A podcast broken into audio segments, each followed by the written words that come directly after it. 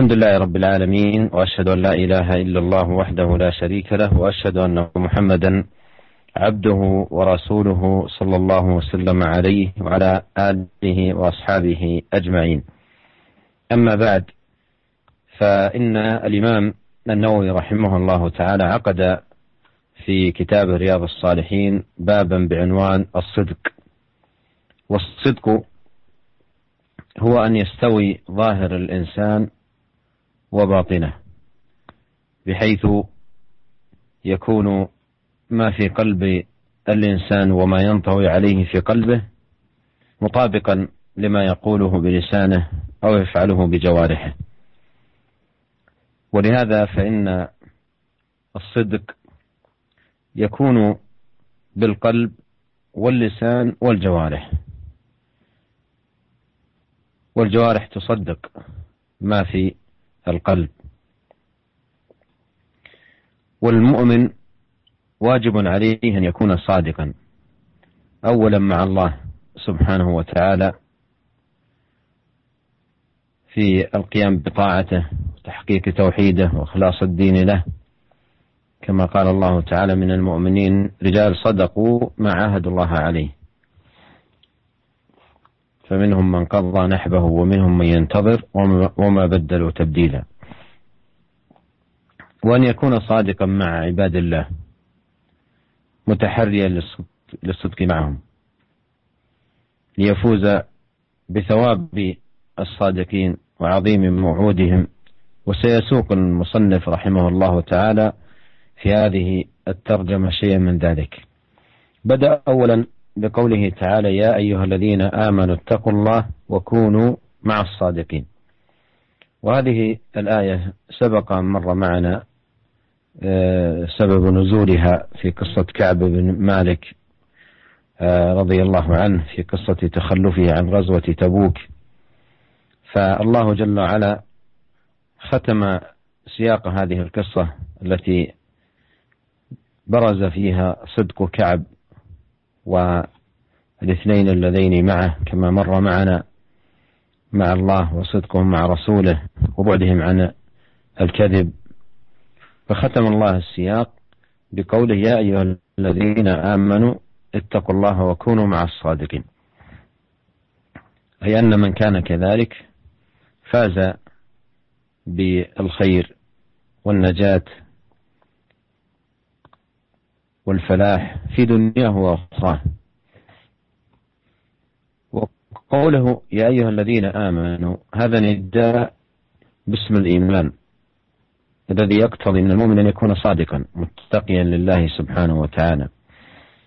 يا أيها الذين آمنوا اتقوا الله أي تحلوا بالتقوى واتصفوا بها وكونوا مع الصادقين أي متصفين بصفاتهم. ومتحلين بحليتهم.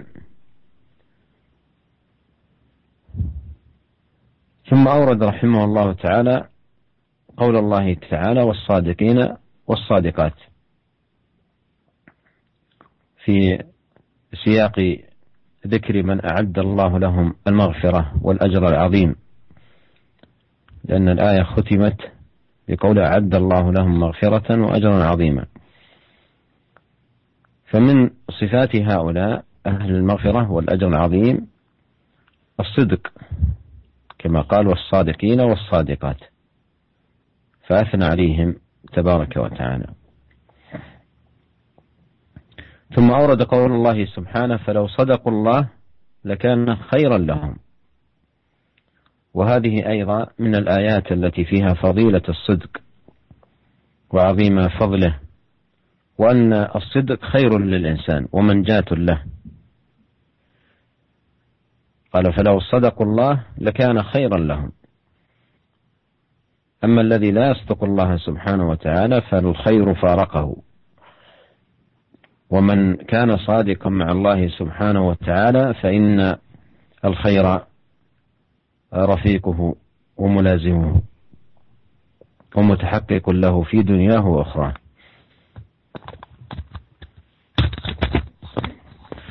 Bismillahirrahmanirrahim. Alhamdulillah. Segala puji dan syukur kita panjatkan kehadirat Allah Subhanahu wa taala.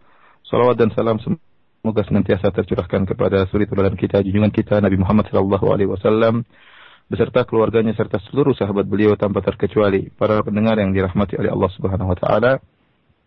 Al-Imam Nawawi rahimahullah membuat sebuah bab dalam kitabnya Riyadhus Shalihin dan beliau memberi nama bab tersebut dengan Babus Sidq, bab tentang kejujuran. As kejujuran artinya yaitu sama antara lahiriah seorang manusia dengan batinnya. Ada kesamaan antara lahiriahnya dan batinnya. Di mana apa yang terdapat dalam hati seorang seorang manusia ya, itu sama dengan apa yang keluar dari lisannya maupun apa yang dilakukan oleh anggota tubuhnya. Jadi sama antara apa yang tersimpan di hatinya dengan apa yang keluar dari lisannya berupa perkataan maupun apa yang dilakukan oleh anggota tubuhnya dari jawarehnya. Dari sini kita pahami bahwasanya asidik, ya, kejujuran itu bisa terdapat dalam hati dan juga bisa terungkap dari, dari melalui lisan dan juga bisa terungkap melalui al-jawarih, melalui anggota tubuh. Ya, anggota tubuh inilah yang membenarkan apa isi hati dan lisanlah yang membenarkan apa uh, isi hati. Kalau jujur, kalau seorang itu jujur maka akan sama antara isi hatinya dengan ucapan dan perbuatannya. Dan seorang yang beriman kepada Allah Subhanahu wa taala hendaknya dia berhias dengan sifat jujur ini. Hendaknya dia jujur dalam segala kondisinya. Dia jujur kepada Allah Subhanahu wa taala, ya, benar-benar beriman kepada Allah Subhanahu wa taala, jujur kepada Allah Subhanahu wa taala sebagaimana Allah isyaratkan dalam sebuah ayat kata Allah Subhanahu wa taala, "Minal mu'minina rijalun shadaqu ma ahadullah alaih." Ya, bahwasanya di antara orang-orang yang beriman ada orang-orang yang mereka jujur dengan apa yang mereka janjikan kepada Allah Subhanahu wa taala. Ya, mereka tidak tidak dosa tapi mereka menepati janji mereka kepada Allah Subhanahu wa taala. Demikian juga dia jujur kepada Allah Subhanahu wa taala dalam peribadatan, beribadah kepada Allah dalam tatkala bersendirian, dalam ketakwaannya kepada Allah Subhanahu wa taala. Demikian juga selain seorang jujur terhadap Allah Subhanahu wa taala, seorang mukmin juga jujur terhadap hamba-hamba Allah, jujur terhadap sesama manusia. Ya, agar dia bisa memperoleh ya janji-janji dan ganjaran-ganjaran yang Allah siapkan bagi orang-orang yang jujur. Al-Imam Nawawi rahimahullahu taala membawakan atau membuka bab sidik ini dengan sebuah ayat yang di mana Allah Subhanahu wa taala berfirman ya ayyuhalladzina amanu taqullaha wa kunu ma'as sadiqin. Wahai orang-orang yang beriman bertakwalah kalian kepada Allah dan hendaknya kalian bersama orang-orang yang jujur dalam surat At-Taubah yang telah kita jelaskan dalam pertemuan-pertemuan yang lalu ya dalam kisah uh, Ka'ab bin Malik radhiyallahu taala anhu ya bahwasanya ayat ini diturunkan oleh Allah Subhanahu wa taala sebabnya karena kisah Ka'ab bin Malik yang terlambat atau tidak ikut serta dalam perang Tabuk yang kemudian dengan kejujurannya ya akhirnya Allah Subhanahu wa taala menerima taubatnya. Ya Allah membawakan ayat-ayat yang berkaitan dengan kisah Ka'ab bin Malik tersebut bersama dua sahabatnya yang mereka jujur ya meskipun dalam keadaan yang sempit dan terdesak mereka tetap jujur di hadapan Allah Subhanahu wa taala. Kemudian Allah Subhanahu wa taala tatkala membawa ayat-ayat yang berkaitan dengan kisah Ka'ab bin Malik ini Allah menutup ayat-ayat tersebut dengan firman-Nya ini, ya ayyuhalladzina amanu taqullaha wa kunu ma'as-shadiqin. Wahai orang-orang yang beriman, bertakwalah kalian dan jadi kalian bersama dengan orang-orang yang jujur. Artinya Allah Subhanahu wa taala ya menyebutkan tentang panggilan dengan keimanan. Kata Allah Subhanahu wa taala, ya ayyuhalladzina amanu, wahai orang-orang yang beriman. Sebagai peringatan Uh, para pendengar yang dirahmati oleh Allah Subhanahu wa taala, uh, Allah Subhanahu wa taala ya, berfirman dalam Al-Qur'an was-sadiqina was-sadiqat di mana Allah Subhanahu wa taala memuji orang-orang yang memiliki sifat-sifat yang mulia di antaranya sifat-sifat jujur. Kata Allah Subhanahu wa taala was-sadiqina was-sadiqat yaitu para lelaki yang jujur dan para wanita yang jujur. Kemudian di akhir ayat tersebut kata Allah Subhanahu wa taala, "A'addallahu lahum maghfiratan wa ajran 'azima." Sungguhnya Allah Subhanahu wa taala menyiapkan bagi mereka orang-orang yang memiliki sifat mulia tersebut maghfirah ampunan Allah Subhanahu wa taala dan ajran azima dan ganjaran yang sangat besar. Di antara mereka yang dijanjikan oleh Allah maghfirah dan ganjaran yang besar adalah para lelaki yang jujur dan para wanita yang jujur. Kemudian Al-Imam Nawawi rahimahullah membawakan ayat berikutnya yaitu firman Allah Subhanahu wa taala dalam surat Muhammad, "Falau sadaqu falau lakana khairan lahum." Kalau seandainya mereka jujur kepada Allah Subhanahu wa taala, bersungguh-sungguh kepada Allah Subhanahu wa taala, lakana khairan lahum, maka itu adalah yang terbaik bagi mereka. Dalam ayat ini Allah Subhanahu wa taala menjelaskan tentang keutamaan daripada jujur. Bahwasanya kejujuran merupakan kebaikan dan merupakan keselamatan. Ya, kejujuran merupakan kebaikan dan keselamatan. Banyak orang menyangka dengan jujur dia tidak selamat, ternyata kejujuran merupakan kebaikan dan keselamatan bagi orang-orang yang jujur. Adapun seorang yang tidak jujur meninggalkan sifat jujur, maka ketahuilah bahwasanya kebaikan akan meninggalkan dia pula. Barang siapa yang jujur, maka kebaikan akan senantiasa bersama dengannya, menemaninya di setiap saat.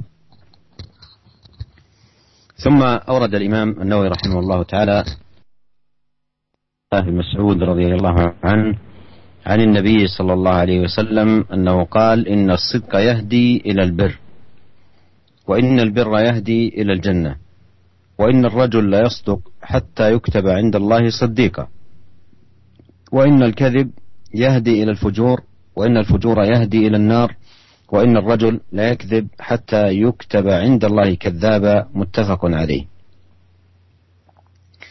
قوله إن الصدق يهدي إلى البر. البر اسم جامع لكل الخيرات. فالذي يصدق صدقه يهديه إلى كل خير وإلى كل فضيلة وبركة في الدنيا والآخرة. وإذا كان الرجل يصدق دائما ويتحرى الصدق يكتب عند الله صديقا والصديقية درجة عالية في دين الله تبارك وتعالى.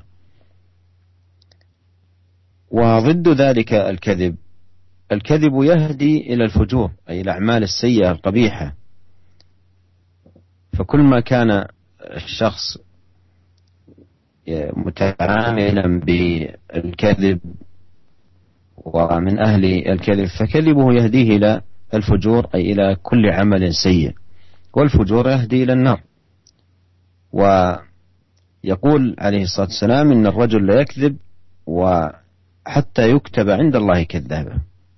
يعني يكذب ويتحرى الكذب ويداوم عليه حتى يكتب عند الله كذابا. فالحديث فيه الترغيب في الصدق وأنه سبب لكل خير والتحذير من الكذب ومن التساهل فيه وأنه سبب لكل شر. وأن الكذب لا يجوز بل هو حرام ويهدي إلى الفجور والفجور يهدي إلى النار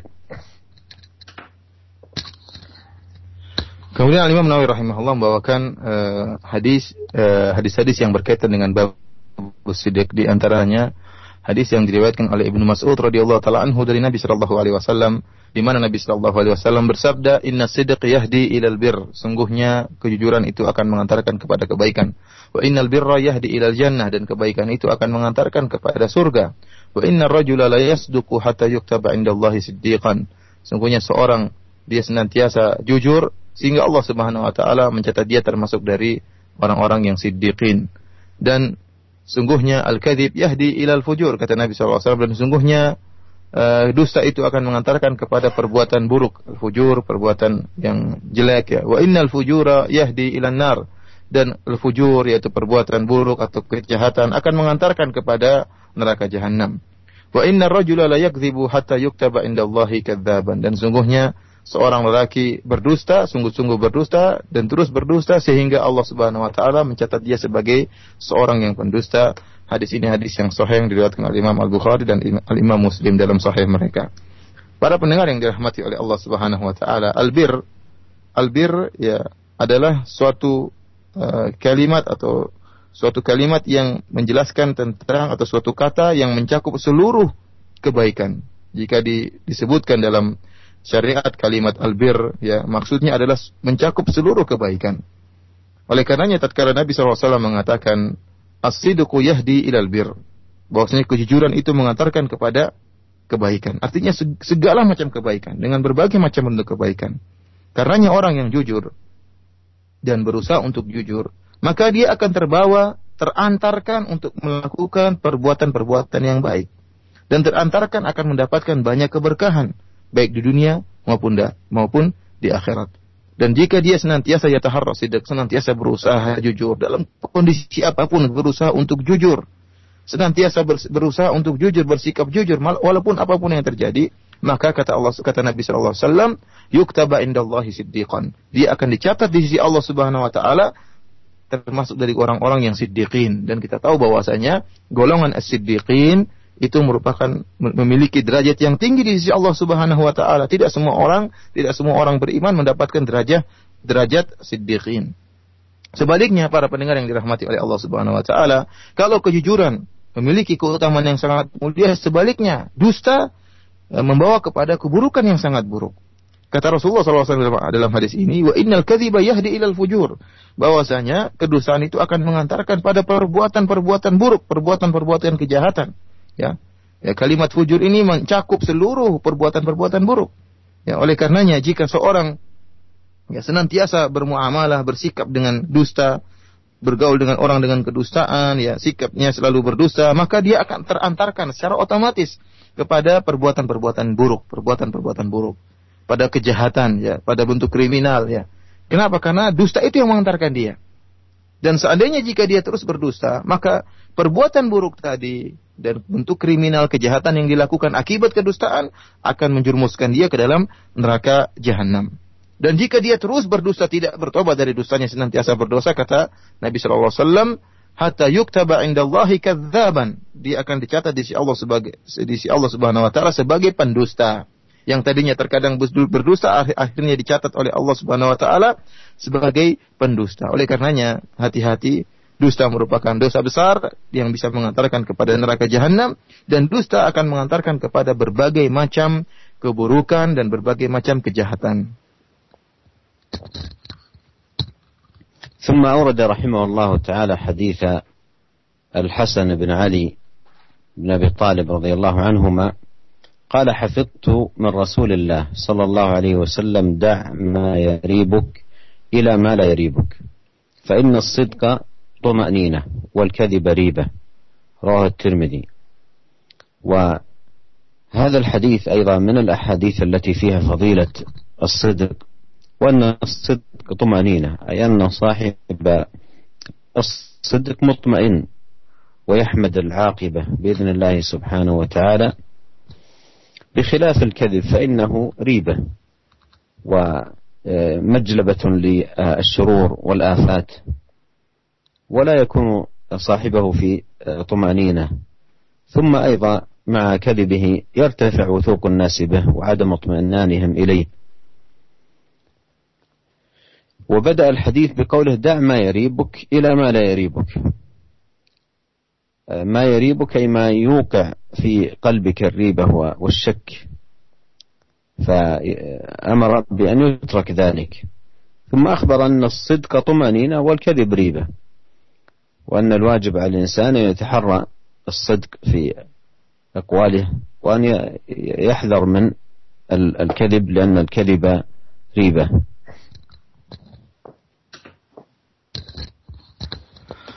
Kemudian Al-Imam Nawawi rahimahullah membawakan hadis dari Abu Muhammad Al-Hasan bin Ali bin Abi Talib radhiyallahu taala anhuma uh, beliau berkata hafizzu min Rasulillah sallallahu alaihi wasallam da' ma yaribuka ila ma la yaribuk fa inna sidqa tuma'ninatun wal kadhibu ribah wal kadhiba ribah. Kata Al Hasan bin Ali bin Abi Thalib, aku menghafal dari Rasulullah sallallahu alaihi wasallam dari kakek beliau ya bahwasanya Rasulullah SAW bersabda, tinggalkanlah yang meragukan engkau kepada yang tidak meragukanmu. Jadi tinggalkan yang diragukan dan lakukan apa yang tidak meragukan. Sungguhnya kejujuran merupakan ketenangan, tumak nina. Wal kadhiba ribah. Adapun Eh, kedustaan merupakan keraguan. Hadis ini diriwayatkan oleh Imam At-Tirmidzi.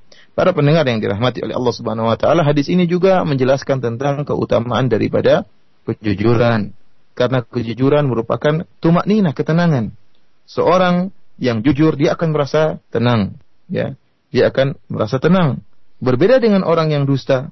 Kata Nabi SAW, wal kadhiba ribah.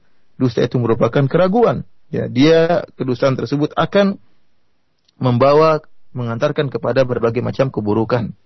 Berbeda dengan kejujuran, kejujuran orang yang jujur akan merasa tenang, tentram, hatinya tenang dan dia akan mendapatkan kesudahan akibat yang indah, akibat yang yang baik. Adapun kedustaan akan mengantarkan kepada keburukan dan kecelakaan.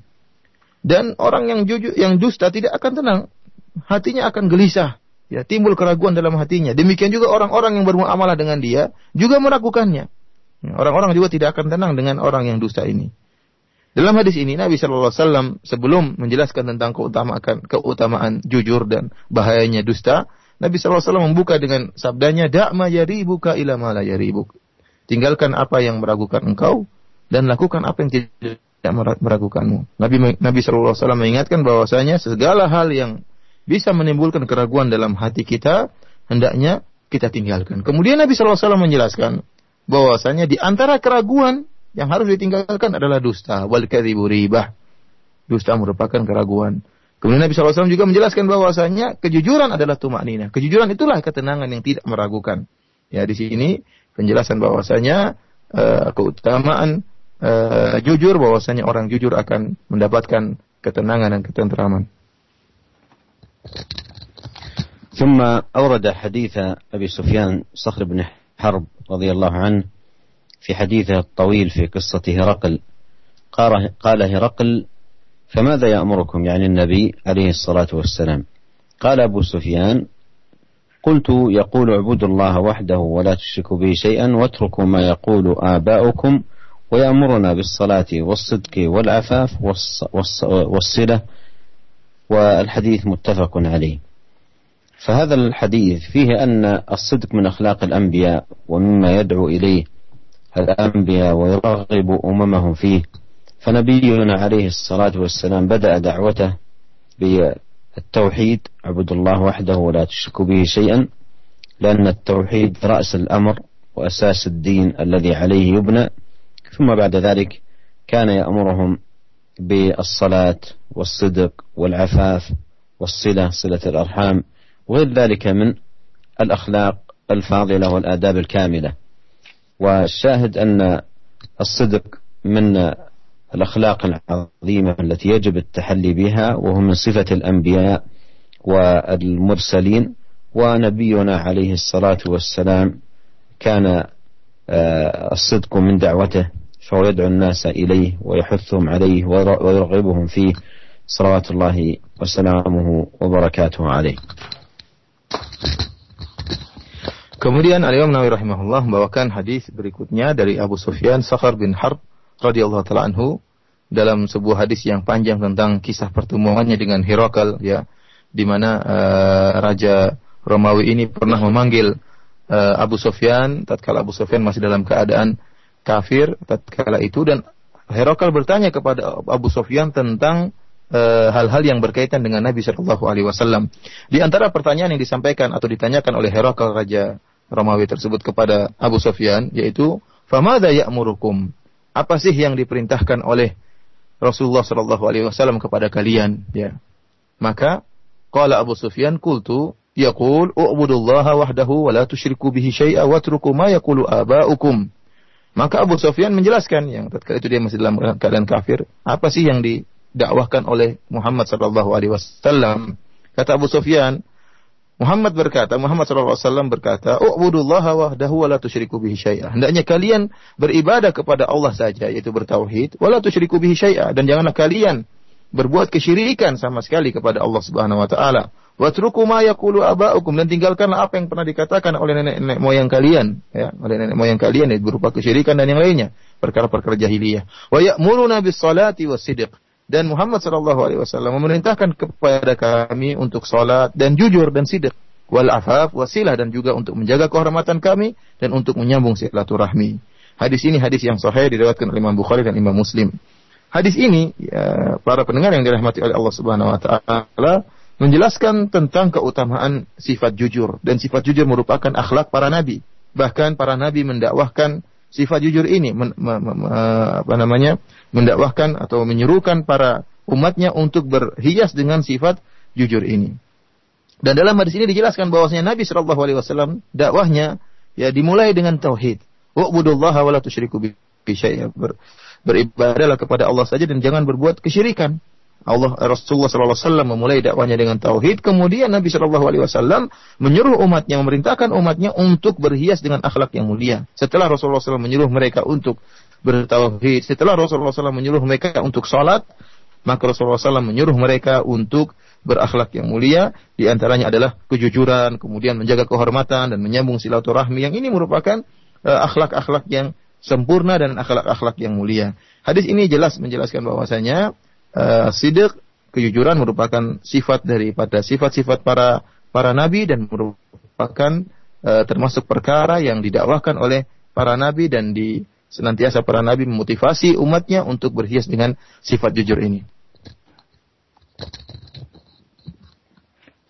ثم أورد رحمه الله حديث أبي ثابت وأبي سعيد وقيل أبي الوليد سهل بن حنيف وهو بدري رضي الله عنه أن النبي صلى الله عليه وسلم قال من سأل الله تعالى الشهادة بصدق بلغه منازل الشهداء وإن مات على فراشه رواه مسلم. وهذا الحديث فيه أهمية صدق القلوب مع الله سبحانه وتعالى. في عبادة الإنسان وسؤاله ورغبه وطلبه أن يكون صادقا مع الله عز وجل. وأن ثمرة الأعمال بحسب صدق العبد مع الله عز وجل في عمله وفي طلبه وفي حاجته. وفي هذا يقول في عليه الصلاة والسلام في هذا الحديث من سأل الشهادة بصدق بلغه الله منازل الشهداء وإن مات على فراشه.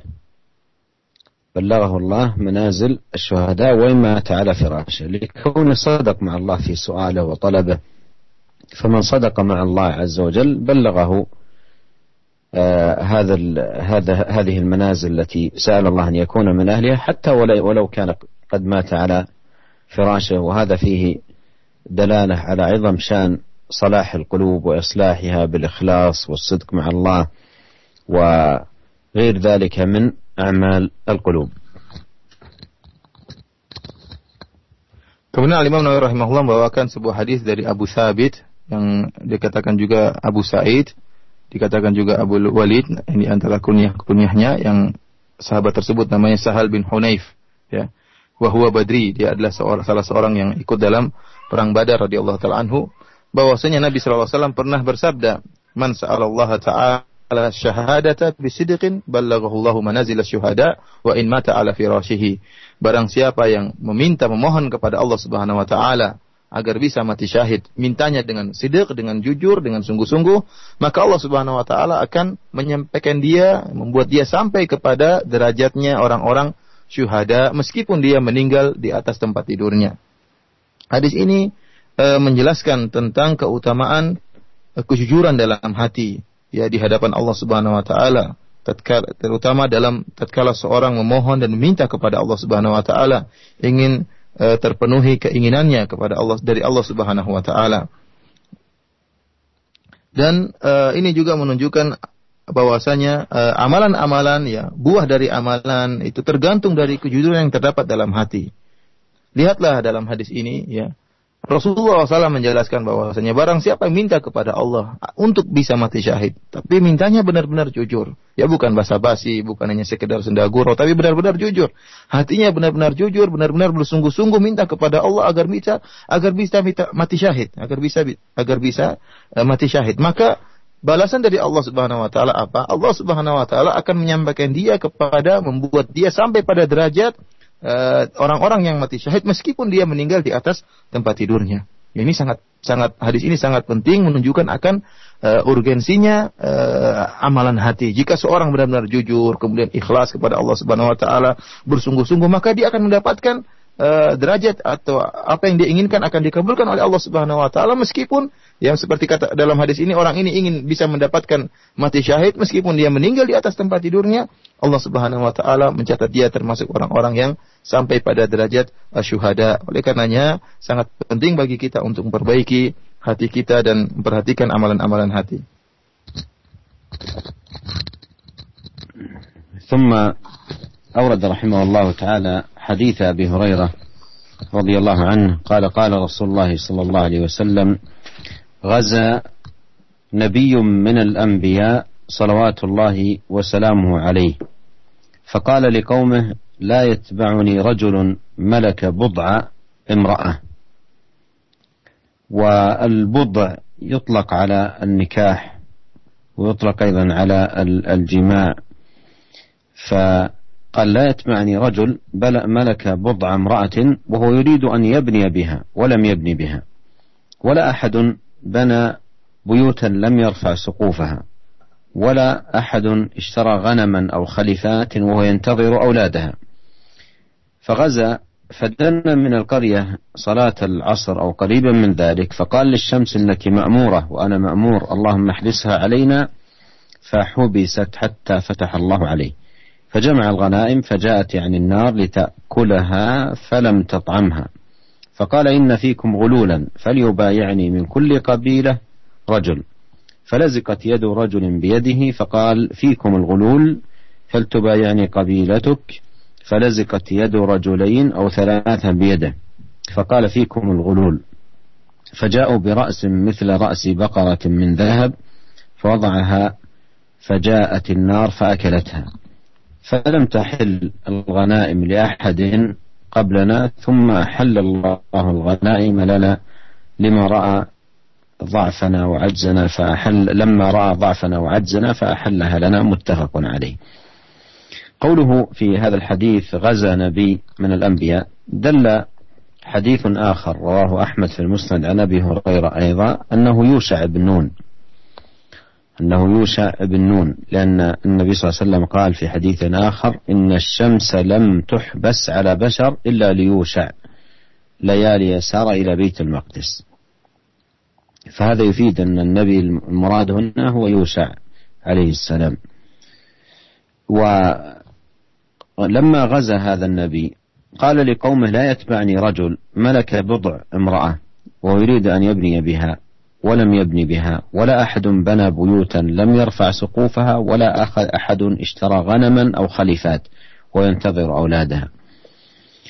أي أن هؤلاء الذي عقد على امرأة ولم يدخل يكون باله مشغول بهذه المرأة والجهاد يحتاج إلى رجل صافي. الذهن ومتهيئ وليس هناك شيء يثنيه أو يشغله. وكذلك من بنى بيتا لم يرفع سقفها. أو كذلك اشترى غنمات أو خليفات يعني الحوامل من النوق جمع خليفة. وهو ينتظر أولاده. فهؤلاء كلهم أذهانهم مشغولة ونفوسهم متعلقة. بذلك. فنهى النبي صلى الله عليه وسلم أن يتبع أحد بهذه الصفة وفيه هذا التعلق. فغزا فدنا من القرية صلاة العصر أو قريبا من ذلك. فقال للشمس إنك مأمورة وأنا مأمور اللهم احبسها علينا فحبست حتى فتح الله عليه دعا الله أن يحبس الشمس أن يوقفها لا تستمر في السير فأوقفها الله حتى آه، فتح آه، فتح الله عليه. فجمع الغنائم. يعني أمر الناس بجمع الغنائم. فجاءت يعني النار لتأكلها وكان من قبلنا آه، قبول الغنائم ويكون بنزول نار تأكل ذلك. فلم تحل لهم الغنائم. وأما أمة محمد عليه الصلاة والسلام فقد أنعم الله عليهم بأن أحل لهم الغنائم. أما من كان قبلنا فالغنائم لا تحل لهم وإنما تجمع في مكان ثم تنزل نار وتأكل تلك الغنائم. وأكلها دليل على أكل النار لها دليل على قبولها. فالنار لم تطعمها.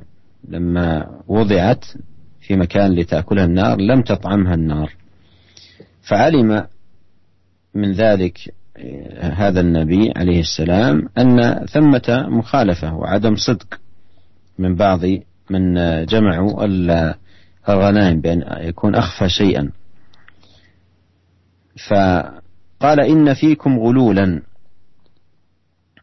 قال إن فيكم غلول والغلول خيانة في الغنائم بأن تؤخذ قبل القسمة.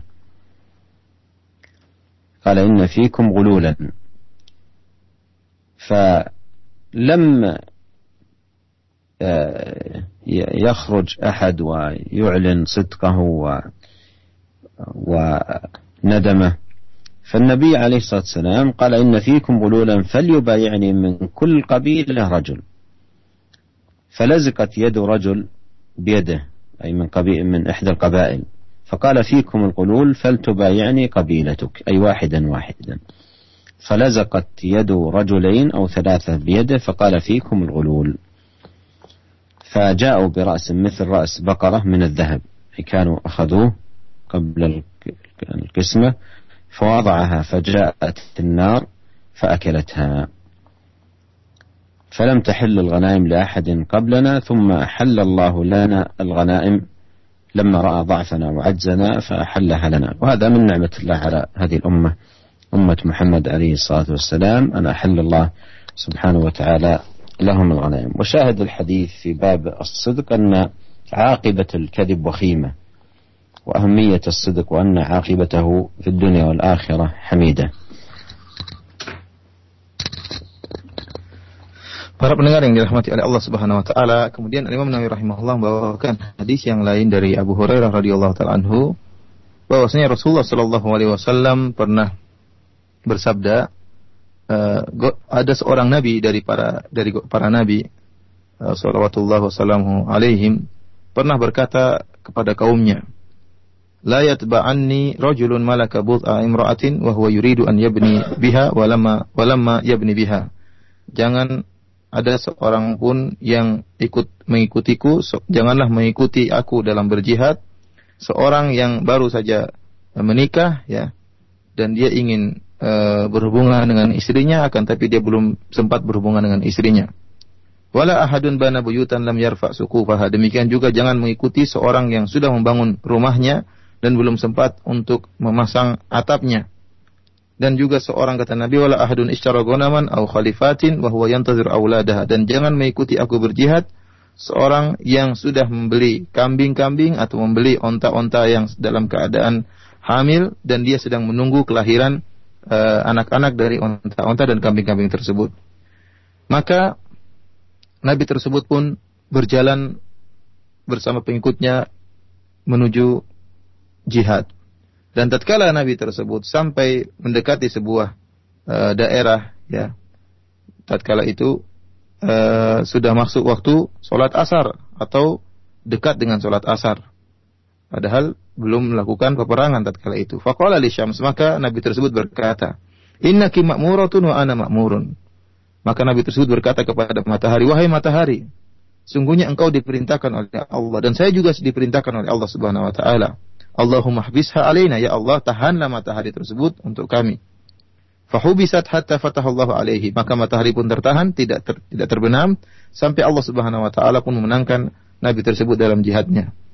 Fajama al-ghanami ghanaim faja'at ya'ni nar litakulaha falam tat'amha. Maka nabi tersebut mengumpulkan mengumpulkan ghanimah-ghanimah harta rampasan perang dan uh, datang api untuk membakar atau memakan gonimah-gonimah tersebut, akan tapi api tersebut tertahan dan tidak memakan gonimah-gonimah tadi.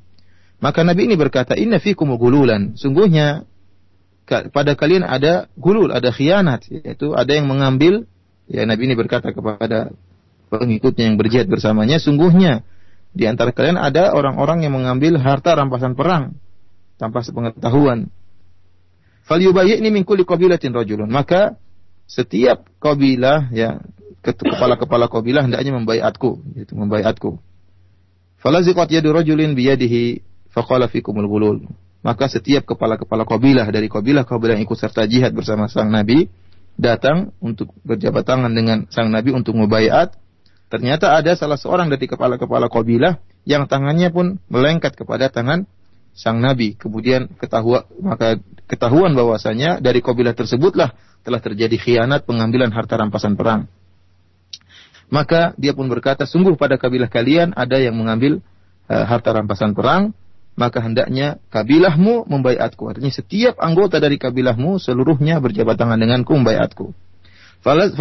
yadu rajulaini aw thalathatin biyadihi.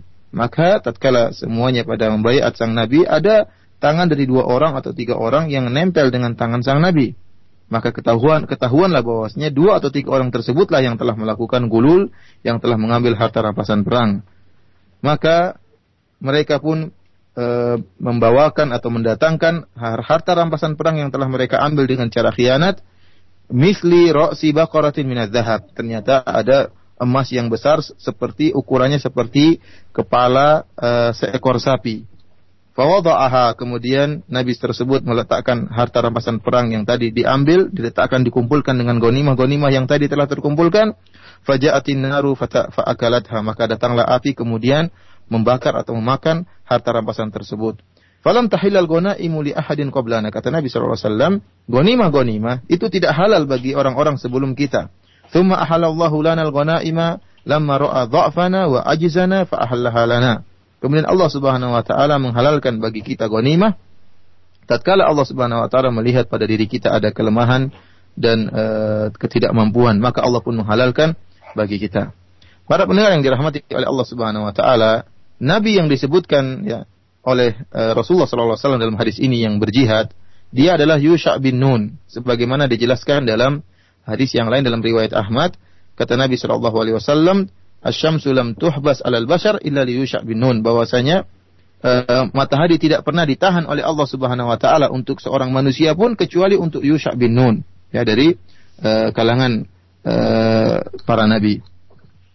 Tatkala uh, dia hendak uh, berjihad.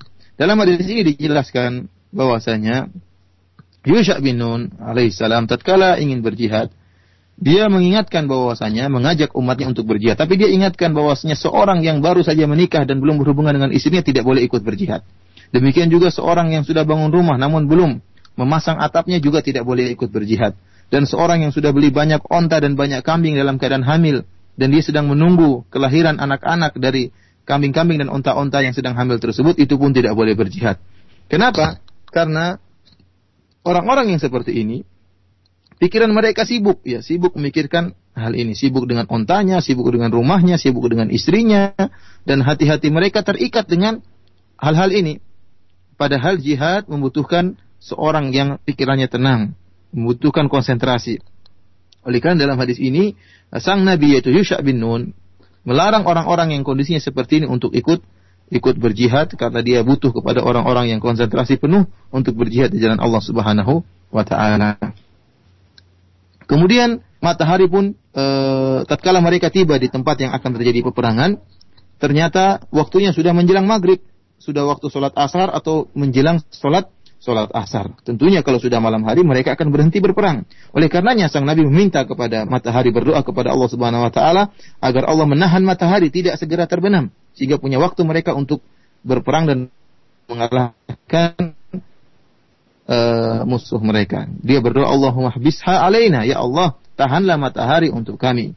Maka tertahanlah matahari tidak segera terbenam sampai Allah Subhanahu wa taala pun membuat uh, Nabi Yusuf Yusha bin Nun Yusha bin Nun pun menang dalam peperangan tersebut. Setelah menang dalam peperangan, maka Yusha bin Nun pun mengumpulkan ghanimah-ghanimah, harta-harta lampasan perang dan dikumpulkan dan ini adalah uh, sebagaimana uh, kebiasaan umat-umat terdahulu ya. Jadi Gonimah di zaman dahulu sebelum umat Muhammad Shallallahu Alaihi Wasallam hukumnya haram tidak boleh diambil oleh orang-orang yang berjihad, tapi diletakkan, dikumpulkan, kemudian akan datang apa uh, api ya dari langit kemudian membakar gonimah-gonimah tersebut. Kalau api tersebut membakar gonimah-gonimah tadi menunjukkan bahwasanya amalan mereka diterima, gonimah tersebut diterima oleh Allah Subhanahu wa taala. Maka setelah sang nabi mengumpulkan uh, gonimah-gonimah tersebut untuk dibakar dimakan oleh api atau terbakar oleh api, datang api tersebut untuk memakan atau untuk membakar gonimah-gonimah tadi. Akan tapi ternyata api tadi tidak memakan gonimah-gonimah tadi.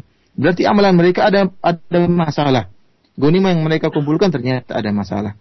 Oleh karenanya, sang Nabi pun sadar dan mengatakan, Inna fikum gulul, gululan, bahwasanya ada pengkhianatan, ada yang mengambil harta dari gonimah tanpa sepengetahuan sang sang nabi. Ada yang tidak jujur, ada yang tidak sidik, ada yang dusta sehingga mengambil harta rampasan perang tanpa sepengetahuan Nabi Nabi uh, Yusha bin Nun ini.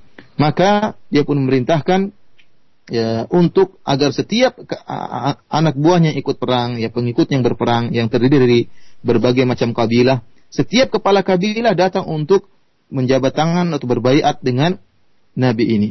Maka datanglah setiap kepala kabilah. Ternyata di antara kepala-kepala kabilah tersebut ada salah seorang di antara mereka yang tangannya lengket dengan tangannya Yusha bin Nun. Maka ketahuanlah bahwasanya dari kabilah orang inilah telah terjadi pengkhianatan. Ada yang mengambil harta tanpa sepengetahuan Yusha bin Nun. Maka dia pun merintahkan kepada kepala kabilah ini untuk mengumpulkan seluruh anak buahnya, seluruh anggota kabilahnya.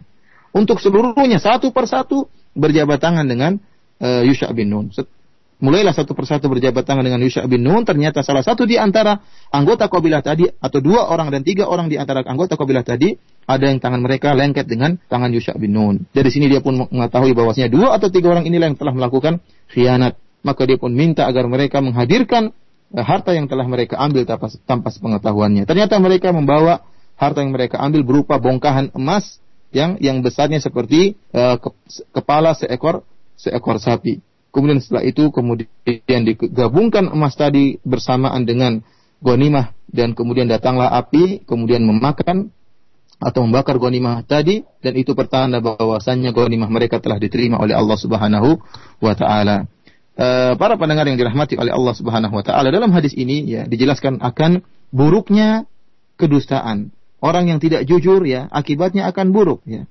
Akibatnya akan buruk. Lihat dalam hadis ini bagaimana amalan perang mereka, gonimah mereka tertahan tidak diterima oleh Allah Subhanahu wa taala sampai ketahuan siapa yang dusta dan mengembalikan harta rampasan e, perang tersebut. Dan hadis ini juga menunjukkan akan keutamaan Allah Subhanahu wa taala Allah memberikan karunia-Nya kepada kita umat Muhammad di mana umat-umat terdahulu nabi-nabi terdahulu sebelum Nabi Muhammad wasallam jika mereka berperang maka gonimah mereka tidak boleh diambil oleh orang-orang yang berjihad. Gonimah mereka semuanya dikumpulkan untuk dibakar oleh api yang datang dari langit sebagai pertanda bahwasanya gonimah-gonimah tersebut telah diterima oleh Allah Subhanahu uh, wa taala. Adapun umat Muhammad sallallahu alaihi wasallam tatkala Allah melihat kelemahan mereka dan ketidakmampuan mereka, maka Allah Subhanahu wa taala menghalalkan gonimah bagi uh, umat Muhammad jika mereka berjihad dan berhasil menang merampas harta rampasan perang, maka harta rampasan perang tersebut dihalalkan bagi mereka. Jadi perhatian kita dalam hadis ini bagaimana akibat yang buruk terhadap orang yang tidak jujur, orang yang berkhianat. ثم ختم الإمام النووي رحمه الله هذه الترجمة باب الصدق بحديث أبي خالد حكيم بن حزام رضي الله عنه قال قال رسول الله صلى الله عليه وسلم البيعان بالخيار ما لم يتفرقا فإن صدقا وبينا بورك لهما في بيعهما وإن كذبا وكتما محقت بركة بيعهما متفق عليه. قوله البيعان أي البائع والمشتري. وبالخيار أي لكل منهما أن يختار إمضاء البيع أو عدم إمضائه فهما بالخيار آه، أي خيار المجلس. ولهذا قال ما لم يتفرقا أي من مجلسهما. فمدة بقائهما في المجلس فهما بالخيار. آه، قال فإن صدق وهذا موضع الشاهد من الحديث. فإن صدق وبين صدق أي كل منهما مع صاحبه لم يكذب عليه. وبين أي بين آه، ما في السلعة من عيب أو نحو ذلك. صدق وبين بورك لهما في بيعهما. أي آه، كان ذلك سببا للبركة والبركة هي الزيادة والنماء. فهذا فيه فضل الصدق في التجارة وأنه مطلب عالي وأنه لا يصبر عليه إلا ذو حظ عظيم وأن في بركة لمال الإنسان ونماء لتجارته قال وإن كذب وكتم. الكذب ضد الصدق والكتمان ضد البيان. كذب يكذب أحدهما على الآخر أو يكتم شيئا من العيوب التي في سلعته ونحو ذلك. محقت بركة بيعهما أي زالت وذهبت. أصبح البيع لا بركة فيه. والحديث كما هو واضح فيه فضل الصدق وعظم شأنه وأنه سبب البركة والخير والزيادة والنماء. بخلاف الكذب فإنه ممحقة للبركة مجلبة للمضرة. وأن الواجب على التجار أن أن يعنوا بهذا الحديث. حقيقة هذا الحديث حديث عظيم ينبغي أن يشاع بين المحلات التجارية والأسواق حتى يفهموا آه، هذا الحديث ويعملوا به فيبارك لهم في تجاراتهم وأعمالهم وبيعهم وشرائهم وأموالهم. والبركة من الله ولا تنال إلا بفعل ما يرضيه سبحانه وتعالى. وبهذا نصل إلى ختام آه، لقائنا هذا. نسأل الله عز وجل لنا وللجميع التوفيق والسداد. والله أعلم وصلى الله وسلم على عبده ورسوله نبينا محمد وآله وصحبه أجمعين والسلام عليكم ورحمة الله وبركاته عليكم السلام عليكم السلام ورحمة الله وبركاته Para pendengar yang mati oleh Allah Subhanahu wa taala, kemudian Imam Nawawi rahimahullah membawakan hadis yang terakhir dalam bab sidik yaitu hadis dari Abu Khalid Hakim bin Hizam radhiyallahu taala anhu di mana dia pernah berkata, qala Rasulullah sallallahu alaihi wasallam Rasulullah SAW bersabda, al-bayyi'ani bil khiyar, bahwasanya pembeli dan penjual uh, boleh memilih ya, memilih untuk melanjutkan uh, penjualannya atau membatalkan uh, transaksinya. Malam yatafarraqa selama mereka berdua belum berpisah. Fa in sadaqa wa bayyana burika lahum fi bai'ihima. Jika mereka berdua jujur dan menjelaskan, maka e, diberkahilah e, transaksi jual beli mereka berdua. Wa in kadzaba wa katama muhiqat barakatu bai'ihima. Namun jika mereka berdua dusta dan menyembunyikan, e, maka akan dihilangkan keberkahan dari transaksi jual beli mereka berdua. Hadis ini hadis yang sahih diriwayatkan Imam Bukhari dan Imam Muslim. Dalam hadis ini para pendengar yang rahmati oleh Allah Subhanahu wa taala, Rasulullah SAW menjelaskan bahwasanya al-bay'an yaitu pembeli dan penjual mereka boleh memilih ya selama mereka dalam masih dalam satu majelis sebelum mereka berpisah. Mereka setelah mengadakan transaksi masih boleh untuk merubah uh, keputusan mereka apakah dilanjutkan transaksi tersebut ataukah dibatalkan transaksi uh, tersebut. Ini disebut dengan khiyar al-majlis. Kemudian kata Nabi Shallallahu Alaihi Wasallam, fa in sadaqa wa bayyana dan ini yang jadi perhatian kita dalam hadis ini, jika pembeli dan penjual tersebut jujur, ya, kemudian bayyana dan menjelaskan ya aib yang terdapat dalam barang dagangan dalam dagangan mereka, ya, dia jelaskan tentang hal yang berkaitan dengan transaksi jual tersebut, tidak ada yang disembunyikan, maka apa balasannya? Burikalahuma fi bai'ihima. Maka Allah Subhanahu wa taala akan memberikan keberkahan bagi mereka dalam transaksi jual beli mereka dan keberkahan merupakan ziyadah nama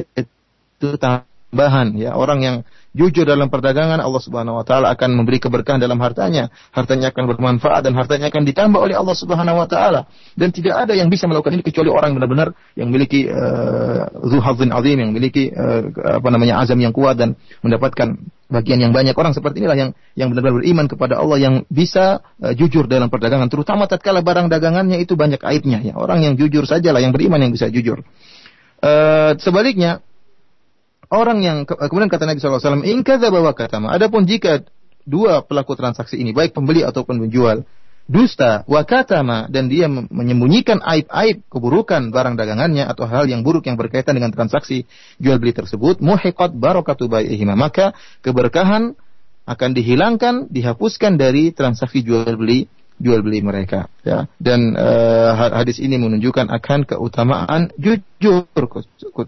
keutamaan siddiq ya. Dan hadis ini hendaknya diperhatikan oleh para uh, penjual, para pedagang dan hadis ini hendaknya disebarkan di pasar-pasar, di tempat-tempat jualan ya agar mereka paham bahwasanya keberkahan hanyalah diperoleh dengan kejujuran, ya jujur dalam berjual beli, jujur dalam menjelaskan aib barang-barang mereka dan tidak mungkin keberkahan diperoleh dengan kemaksiatan, dengan kedustaan. Keberkahan hanya bisa diperoleh dengan melakukan hal-hal yang diridhai oleh Allah Subhanahu wa taala. Barang siapa yang jujur, kemudian dalam perdagangannya maka Allah Subhanahu wa taala akan berkahi hartanya, Allah akan mendapatkan hartanya dan menjadikan hartanya bermanfaat dalam kehidupannya baik di dunia maupun di akhirat. Demikian saja para pendengar yang rahmati oleh Allah Subhanahu wa taala, kajian kita pada kesempatan kali ini wabillahi taufiq wal hidayah. Assalamualaikum warahmatullahi wabarakatuh.